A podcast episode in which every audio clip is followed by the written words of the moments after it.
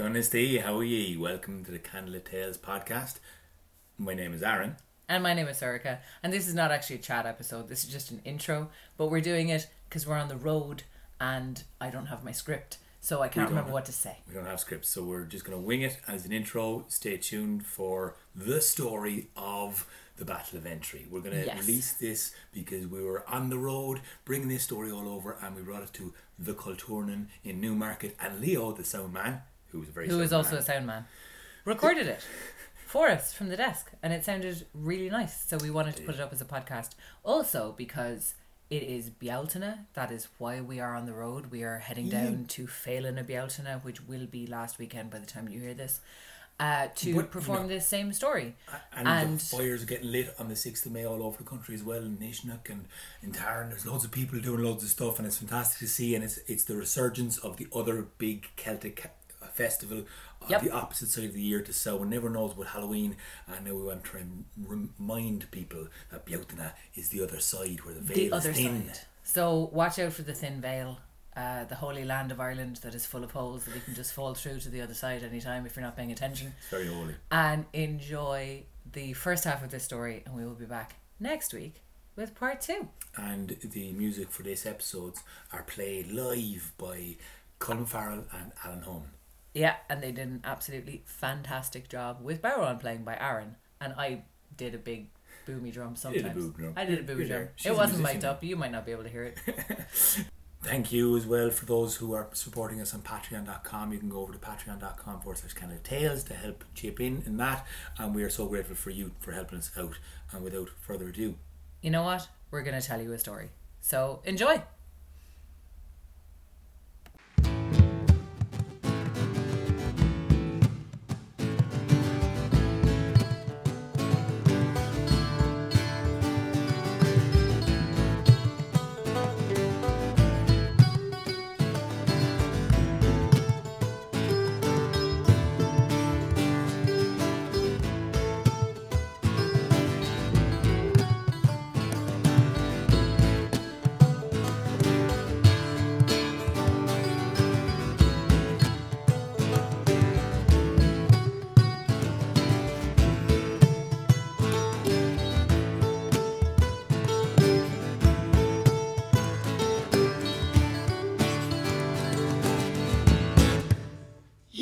How are we getting on?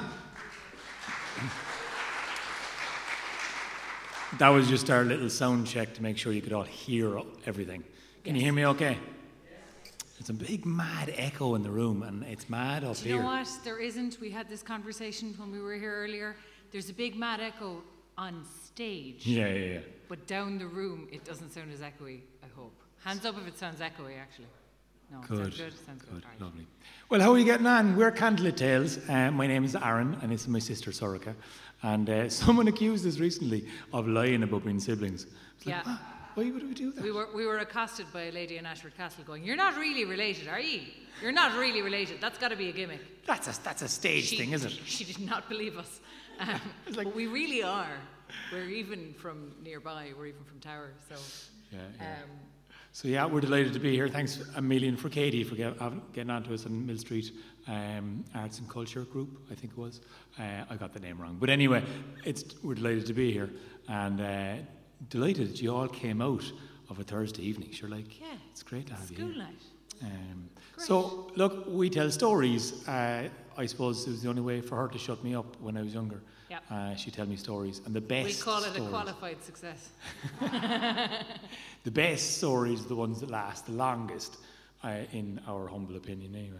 And uh, yeah, that's why we keep on telling the old stories. There's always something to fish and find, and uh, they tend to be more significant at different times of year.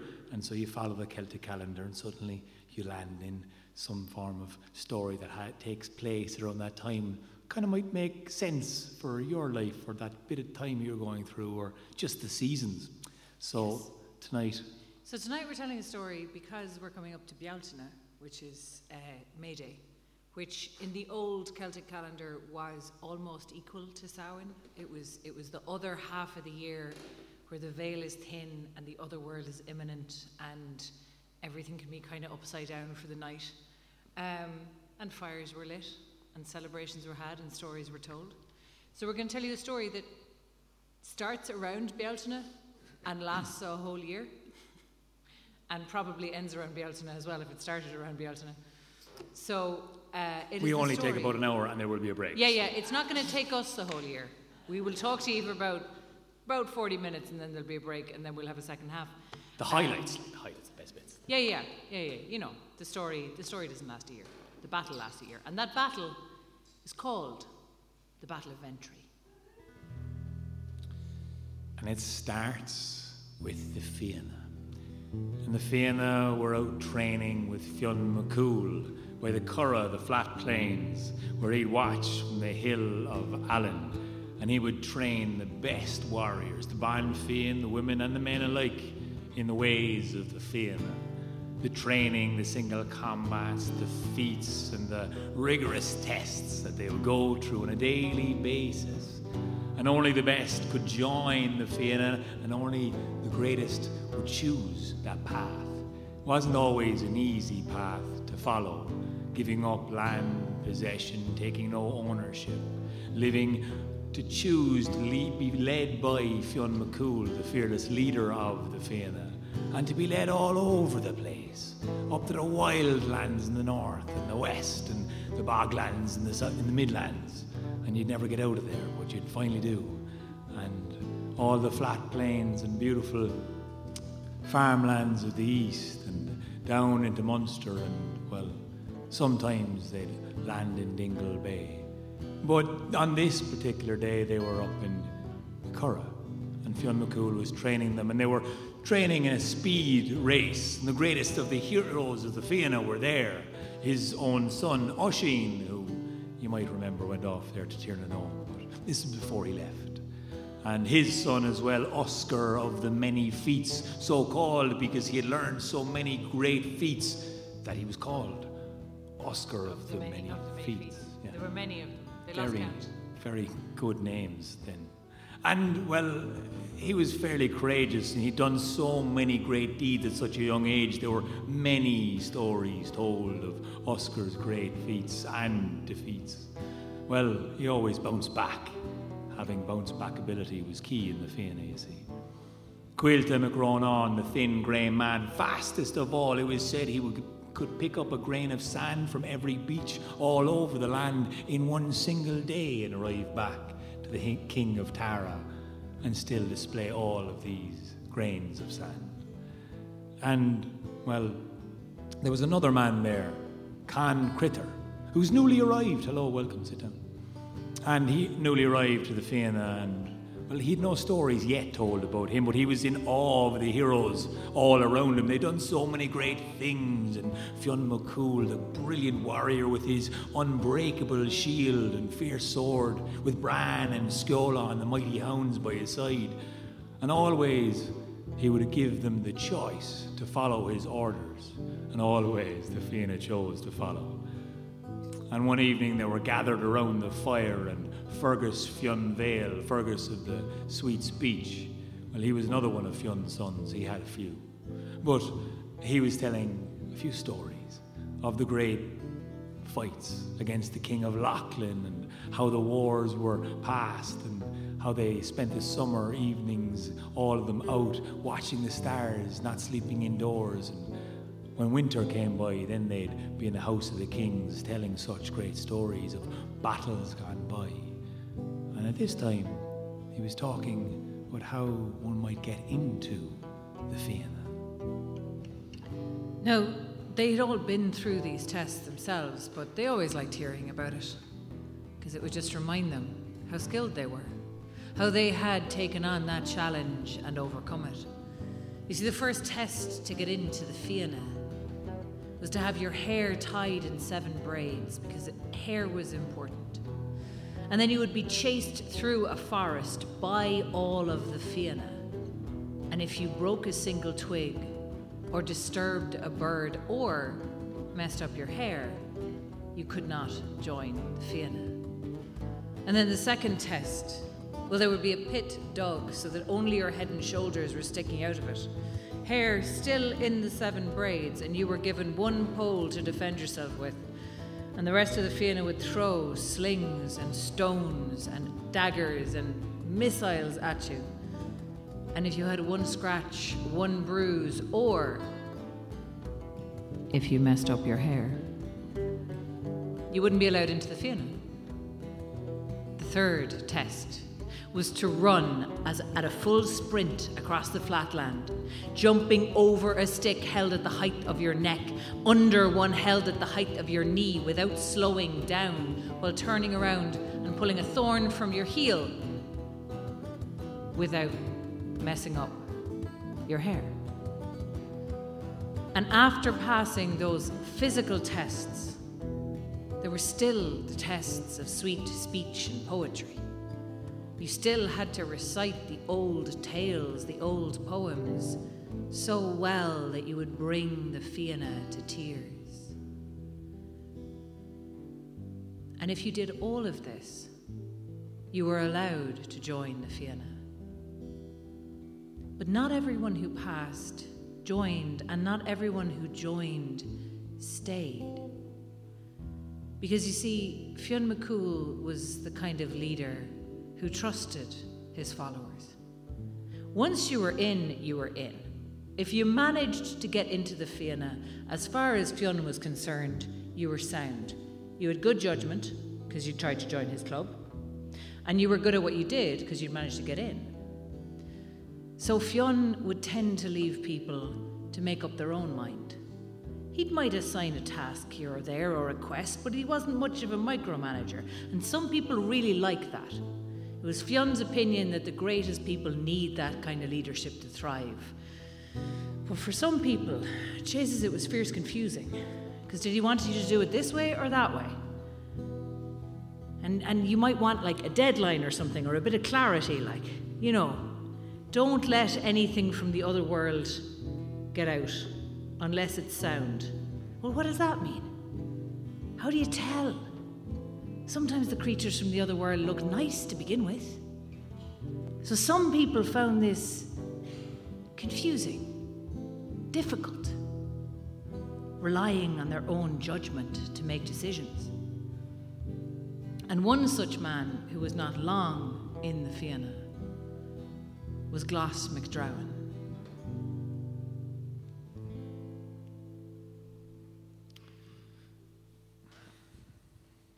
Now, Glass wasn't necessarily a bad person. He just frequently made a lot of mistakes.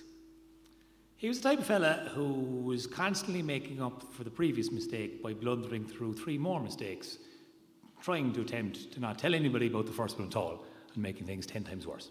Yeah. We all know them. Never met anyone like that myself. As that? No, not familiar. So he, he was harmless until he caused Until he wasn't. great, great harm. And it was, you know, Glass's opinion. If someone asked him a question, if there was something in it for him, then he'd probably answer the question as long as he was getting something for it. And when the High King of Ireland, Cormac MacArt, asked him some very direct questions about the goings on of the Fianna led by Fionn McCool, he kind of knew he shouldn't really tell him. He also kind thought no harm in doing it and buttering the bread on both sides. After all, the king did have an awful lot of mead, and he thought he wouldn't mind a drink. So, you know, he began to drink his fill and tell him all the things he probably shouldn't be telling him about. And sure enough, as he realised, this being Cormac McCart, that Glass had a loose lip, he filled that lip up with more and more. And before he knew it, he told the king everything he knew about the going on of the Fianna at the time. And when he woke up the following morning, he realised that Fionn really didn't get on with Cormac, and he was now in the precarious position of being, well, Technically a traitor? technically, I suppose, if you want Technically. to call it a, a name. He didn't really like the name, though. He thought maybe he, he could leave for a while, go away where he wouldn't get killed by anybody who'd call him such terrible names, like a traitor or something like that. Anyway, he had a very bad hangover and a sore head, and he felt very sorry for himself. But he was a brilliant warrior, and so he went off to the continental Europe. Huh? He went off and he saw his fame out there, and well, he joined many war- Mercenary? mercenary armies. Mercenary. There you go. Four words have crashed at the same time there. So he went off to join a few battles, and well, he, he was a brilliant warrior after all, being in the Fianna. He had to be strong and fast and lean and clever and quick, and all of these he had brilliant attributes in the physical sense. Mentally, maybe not so much. Then again, He was great. he was doing very well for himself. And there was a lot of wars in Europe at the time, a lot of kings warring with other kings, and he began to notice a fairly current trend that the people that were with the king of the world, or so he called himself, Dara Dunn was his name, tended to always win. And the kings on the other side were fairly annihilated and destroyed. Well, if they offered resistance. A lot of them didn't. A lot of them didn't. And he began to hosey up to the good side, the big side, the, the better side, the winning side. And well, it wasn't long before he managed to find himself into the front of a battle where the king of the world, Daradun, saw an army coming towards him that didn't lay down their weapons. And he unleashed an unbeatable army the army of the dog heads and cat heads. So called because they, well, probably They had dog heads and cat heads. I think they got it. Yeah, yeah I didn't. I wasn't going to say. They're, they're fairly literal about all Yeah. of this stuff, you know, back in the day. The naming technicalities weren't very different. Yeah. So dog heads had dog heads and the cat heads had cat heads. he was beginning to realise why it was that everyone was putting down their weapons rather than face the king of the world and just call Daradun the king of the world. Fine, don't eat me with your terrifying army, he would say. And, well, glass being glass, he managed to talk to the right few people to get into the right few corners. And then he managed to, unbeknownst to how exactly he did it, arrive into the very inner circle of the king of the world. And one day he was sitting down amongst many other kings and queens in the entire room of the war council of the king of the world. Now, the king of the world, Dara Daradun, he was not a young man at this point, but he was strong and a little bit cold. And he just kind of had a manner that Glass found a bit off putting. You know, he'd look right through you as if he was counting something in the back of his mind always, and you didn't know if you were in the plus column or the minus column. And so on this particular day, he said, You're from Ireland, aren't you? Gloss McDrowan? Hmm, me? Uh, yeah, I am, yeah, that's the one, yeah. He said. That's um, it's a country I've never con- conquered. Oddly enough, it being so small. Ah, yeah, tiny. Yeah. Irritating. Tell me, there's a king in Ireland, isn't there? A high king. He has pretty. Uh, he has everything pretty sewn up, doesn't he? Oh, Cormac. Torn up, sewn up, no, jeez, no. I mean, you couldn't really be ruling Ireland anyway. It, it, it's as bad as a bag of spiders. Like, I mean, there's a king in every hill, and they're all fighting amongst themselves. The High King in Ireland is only really a, a placeholder, really. He's kind of like a, a peacekeeping governance, I suppose. He's only really used for ceremonial purposes, like cutting the big banners and stuff, you know, like opening SuperValu and stuff. But, uh, You know. Interesting. So, lots of warring factions, you say? Gosh, that's very interesting. I mean, I, Tell me more. It wouldn't be too bad, only for the fact that the Fianna are there. If the Fianna weren't there, you know, it'd be terrible altogether. But like Fionn McCool, the greatest hero of all Ireland, you know, leading the most deadly army, there's no reason why, uh, you know, you couldn't understand that Cormac McCarthy and Fionn wouldn't see eye to eye having a big mercenary army more powerful than the king in the country. And there's a bit of a, you know. So the was a- mercenary army and the king are at odds, right, yeah, yeah, yeah. and the many smaller powers are in flux. So it's never really been invaded, Ireland, has it? Ah, yeah, loads of times. But sure, the Fianna always fight them off. Good, good for them, I suppose. And tell me, why do you think the Fianna have had such great success? Oh, well, you know. Few reasons. Fionn McCool's very good and very fierce warrior. And I mean, also Ireland is very hard to invade. Like I, I see the way you bring in loads of ships, you land them down there on the, on the coast of countries, and you unload massive amounts of arms. You see, the west coast of Ireland is bonkers. There's cliffs and wind lashing, and sure, you'd be mad trying to land a fleet of ships that size in Ireland. Like, be, be bonkers, be mad, totally mad. I've heard. Yeah. I suppose you, it could be done, like technically. There's a few spots if you were looking for it. Say more.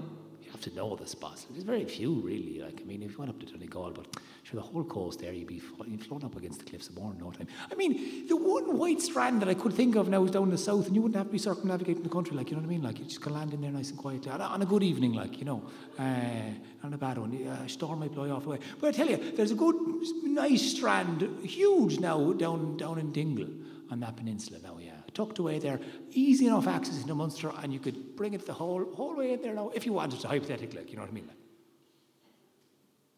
So, that's decided then, my war council. that's decided. Make your preparations, send for your armies, the king of the Tiber, send for your sorcerer's daughters, Sorceries? king of France, king of Spain, king of the marches, Yeah. and we will invade Ireland. Oh. And so it was. The king of the world called on all of his vassal kings to gather up their armies, to put in their provisions, and to get into their boats. And under Gloss's direction, they sailed for Ventry Bay. That nice white strand, that nice calm bay. And in the holds of all those ships, everyone on board could hear strange, snarling, hissing noises from the cat heads and the dog heads. But as they sailed, they sailed straight into the teeth of a storm. Now, Dara Dunn was pretty sure that this was really going to be the only challenge that they had. He could probably find his way in and play these different powers off against each other in Ireland, and he didn't think they'd put up much resistance one way or another. So they sailed on. Now, word had gotten to the Fianna and Fionn McCool that there was some form of invading army coming towards them. There was something coming. And so Fionn did what he always did when he knew there was an invasion coming, and he sent out messengers to all of the coast, the fastest to Dardun, his most trusted of messengers, to Quilta, the fast thin man, Oscar Oisin, his own sons, every one of them, including Khan Critter, the newly joined. And he was all, sent all the way down to, you guessed it, Ventry Bay. And he was there looking at the white strand, and he saw the sand dunes and Mount Brandon behind him. Before it was called Mount Brandon, it was called something else then. But anyway, he was looking around the place, it was all very lovely. And then he saw on the coast, he saw the, the clouds rolling together, the wind crashing against his face, the waves lashing against the coast. And he suddenly he heard thunder roll over the waves. And as he heard and saw the lightning crack, rain flash, and winds crashing against him, the thunder that rolled now, he knew there was a storm coming in. And as the rain came down so heavy it soaked his skin in mere moments. He ran to take cover, burying himself deep down into the ground by those big sand dunes and trying to shelter and hovel in a hole to keep himself some form of moist, warm, not moist. Warm. You don't want to be moist in a storm. He was very moist already. He was trying to stay warm, but he couldn't. He was very cold. And he tried to close his eyes and let that storm build and pass him over. And in that drifty twilight night, he fell into a deep and dark slumber.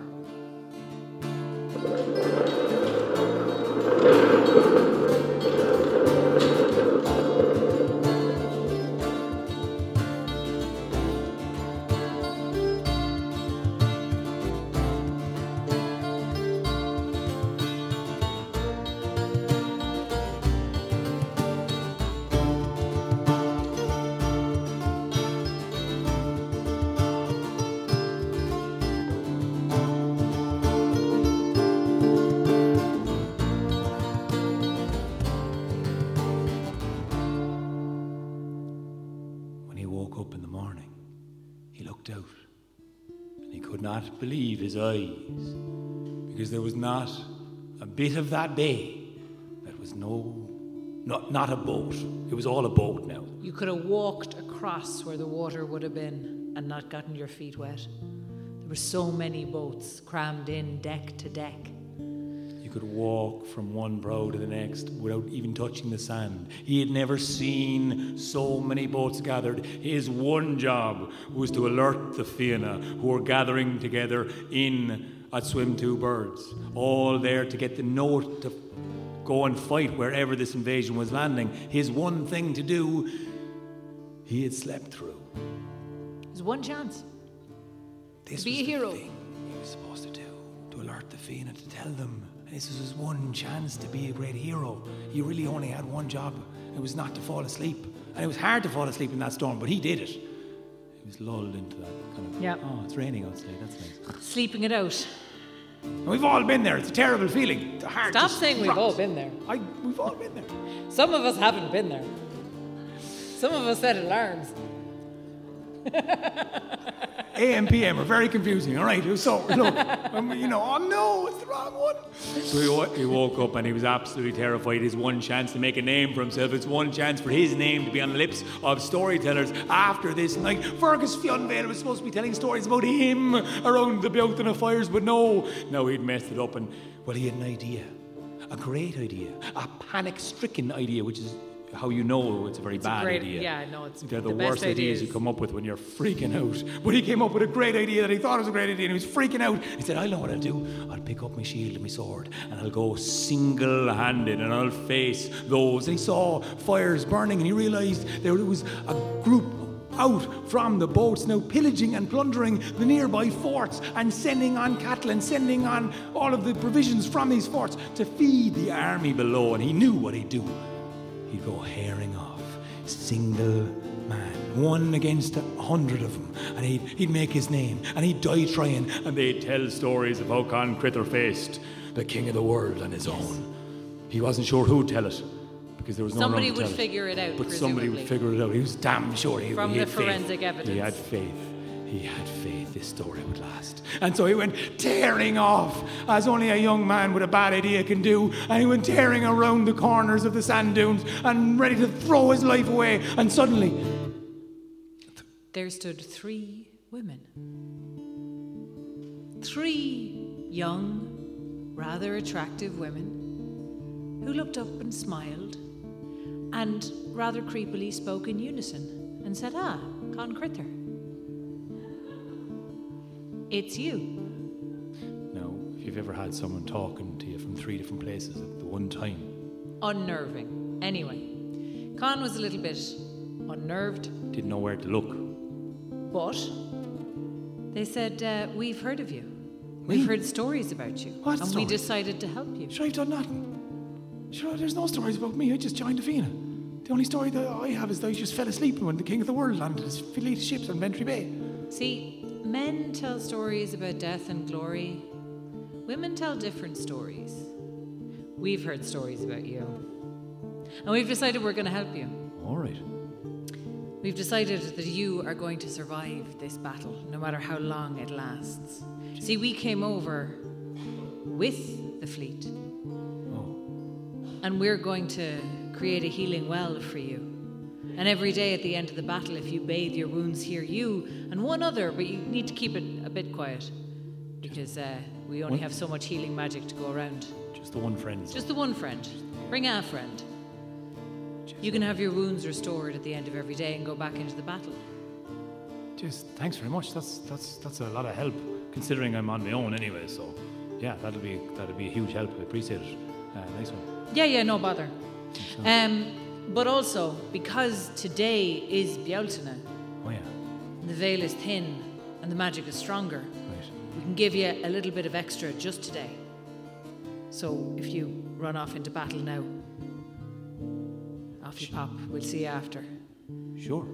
I'll just carry on doing what I was about to do. So, Yeah. and he went herring off into the battle, fully blooded now, desired, d- delighted the fact that he would now have a pool to heal himself in, as and he saw the king of France. Spain. It was the king of Spain. Always tricky between France and Spain. Now, the King of Spain was there and he was gloating over having just robbed three forts in a row and barreling off all of the provisions to bring back to the King of the world. And when he saw Con Critter, uh, he froze and he began to marshal his army to run away from Con Critter because what he saw. back on the ship, Dara Dun, the king of the world, was shocked to see the king of Spain and his whole army turning tail and running away from one single Irishman who did look a little crazed, but not crazed enough to scare away a whole army. And so he called Gloss McDrowan to his side and he said, Who, which of the heroes of the Fianna is that? Is that Fionn McCool? Is that Oscar of the many feats? Why are they running away from one man? But Gloss didn't recognize this one. Glass just looked at him and said, Jeez, I don't know who that is. It's not Oscar. It's not any of them. I don't know who it is. I've never seen him before. He's a young fella. But I don't know what's well, going on. go find out. So Glass went down and jumped onto the ground, and as he saw the King of Spain running away, he saw this man was surrounded by a ferocious army. And then he, he got back on the boat, and then the No army. disappeared. And then he did what only I can imagine is a kind of foot on, foot off, foot on, foot off situation. Army there, army not there. Army there, army not there. It was a magic spell. Magic spell. It was a magic spell. It's a magic spell. An illusory army backing up Con Critter as he chased off the King of Spain from more raiding and pillaging. And Glass said, Well, it is Bjotun after all, you can't be trusting your senses. So he got down onto the beach and walked towards this hero of the Fianna that he did not recognise. And he said, How are you? Uh, Who are you now? And when Con Critter stopped, shocked to hear an Irish voice. And he said, Who am I? Who the hell are you? You just led the king of the world here. And Glass turned around and said, Oh, yeah, that. Um, look, we'll talk about that in a moment. Uh, tell me your name there, young fella. He said, oh, My name's Con Critter. I'm from Tara Lucra. Brand's me father, the king up there. And Glass said, No way, I'm from Tara Lucra. And Glass said, No way. Con said, Yeah, that's mad. So they were cousins. As it turned out, that went on for a while. You know the way it is. Jesus, Do you know your man who's related to Ah, your one yeah, who knows himself no way, I down just- the road from what's his face? At least They were first cousins. Ah, Was, no was way. what no, they're dead. They're dead now. Oh, yeah, jeez, that's sad. Okay. Ah, well, so they exchanged stories. And uh, then they went, Ah, sure, that's why you sound exactly like me. It's Yeah, all yeah. making It's sense. not because Aaron can only do one voice and many accents. Excuse me. Too Well, I said many accents. You do. You can do at least three. Um, So they exchanged stories and realised that they were from the same place, and, and they, they, they both joined the Fianna. And Glass explained that he had, well, kind of messed up with Fionn and kind of told the king all the secrets of the Fianna and had to run away because he'd get killed by Fionn. And Con Critter looked at him and said, Don't you know Fionn's a sound fella? Don't you know that you could have just gone and talked to him and he'd have probably, you know, punished you or something? But like, he'd he'd have- sent you on a quest. yeah, He'd have made you get something from the two of the Dannon, but ah, like, Something like you might have had to risk your life, but it'd have been grand. Anyway, he's sound. You should have just done that. Now you can still turn tail and fight with me because I'm on my own. And I can do it with a hand, to be honest. And Glass said, "You know what? That's exactly what I'll do. I love turning coats and changing colours and, and flipping around. So yeah, let's do it. Right. I'll just go up and have a word there with the king of the world. just to be on the up and up. So he came back to Dara Dunn and said that he was going to change sides. And Dara Dunn looked at him, and Glass got the distinct impression that he was being moved from the plus column into the minus column. And the King of the World said, All right, that's fine. I'd like you to come back at the end of every day and tell me who of the Fianna has died.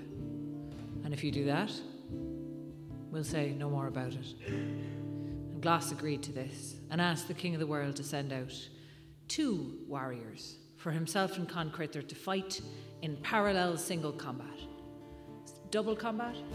Something like that. Double Anyway, single combat. Double single combat. Double So the singles. and the doubles. Single they went out and they fought against two warriors of the King of the World's army and they won. And the next day, another two were sent out, and the next day, another two after that. And the third day, Dara Dunn, Fionn's messenger woman, turned up at Ventry and said, What are you doing? We're fighting the king of the world. No, I, I see the army of the King of the World. Yeah. Your job was to see where they landed and then come and get the rest of the Fianna. Oh yeah, we forgot about that. Yeah, yeah. you did. We, we were, we were doing this single double combats. She kind of hopped their two heads together lightly, just to say, "Oh my God!" Right, I'm gonna go get Fionn and the Fianna from its swim two birds. Great idea. I suppose you two keep doing what you're doing, although Sound. honestly, lads, God, Oh, wait, wait, before you go, before you go. No, Con Critter had a solemn look on his face because each night they've been going and healing themselves in the, the king and the daughter of T- Tiber's healing pools, and both Glass and Con had been healed and renewed every time they went back into the fighting. And even still, Con and Glass, they were worried for the sake of Ireland because they heard the sounds from the bellies of those boats, and the growling and the snarling and the baying for blood from the cat heads and dog heads. And Glass had told Con all about it. No matter how well they did in their single fighting, there was no standing against the king of the world and this army. So Con told Dardov to go to his father. Dardove, actually. Dardov, that's what I said. Daradon is the king of the world. I said- Dardove is is uh, is Dar- the messenger. Not Everybody in this story Dorfer. has has a name that begins with DD, and it's really confusing. Duller Dorfa. No, he's next. No, up. he's he's in the second half. He's, we're not at Dollar Dorfer yet. Yeah, yeah, No, no. There's a test at the end. of it, to Dardon. tell you. Did you make sure is the messenger. No, Dardove is the messenger. Ah, d- look, listen. Daradon is the king of the world. Jesus. Anyway, The young fella, anyway, turned to your one and said, Listen, that's what we'll do. very yeah. important message for you, right? Go to my father, Bran McFowle, and tell him he has a favour to call in with the other crowd. And we know it's a bit risky and all, but he might know the right mound to go to to speak to one of the she under hill. And if he can get any form of attention there, beg them to give us a hand, because I'm not going to lie, we're, we're up against it, like. Now would be a great time for uh, intervention. So, Dardove, Fionn's messenger, she said, All right, I will. And on her way back to its swim two birds, she called in on Bran McFowle and Tara Lucra. And she said to him that his son was in trouble, his son who had left his family and joined the Fianna, but still his son. And Bran McFowle said, All right, it with me. I'll put a few strings, I'll shake a few trees, I'll see what turns up. I'll make you no promises. And so, with that, she had to be content. And she went off to get Fionn, McCool, and the Fianna. Now, in those days, they didn't line up in rows and march to the sound of a drum. That was not how the Fianna travelled across the land.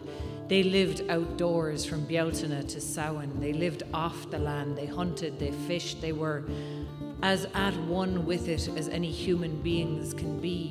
And so when they walked through the land, it was like the countryside itself was moving. And that was what it looked like to the king of the world and his army from the decks of their ships.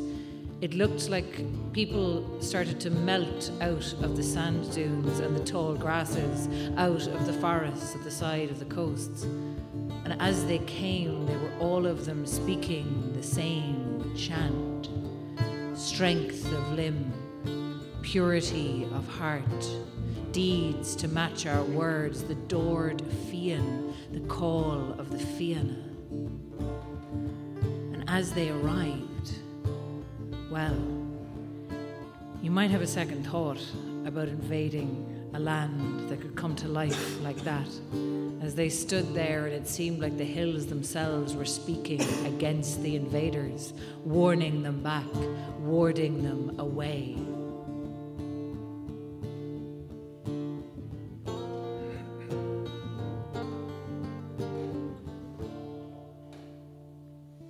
And the Fianna arriving at the beach.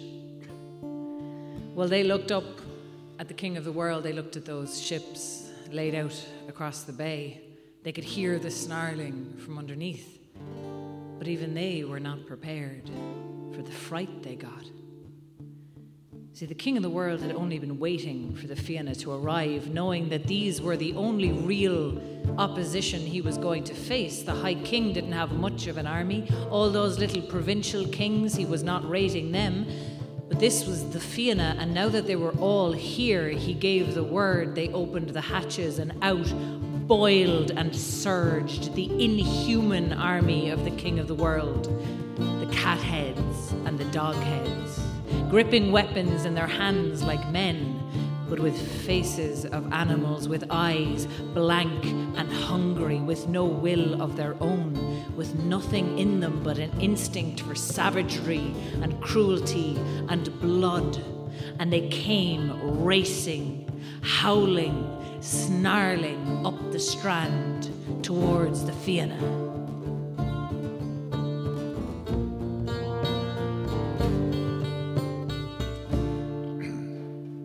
Fionn McCool gathered all of them there then.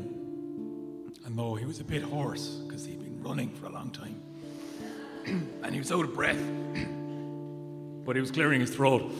And he gathered them all together that day, and he said, We will not survive this fight. We can't. And we will face this fight together anyway. And as he tried to muster the enough energy to give one last speech, to bring the valor back into the Fianna, he gave the signal to have a break. So we're gonna we're gonna take five. We'll be back. Thank you.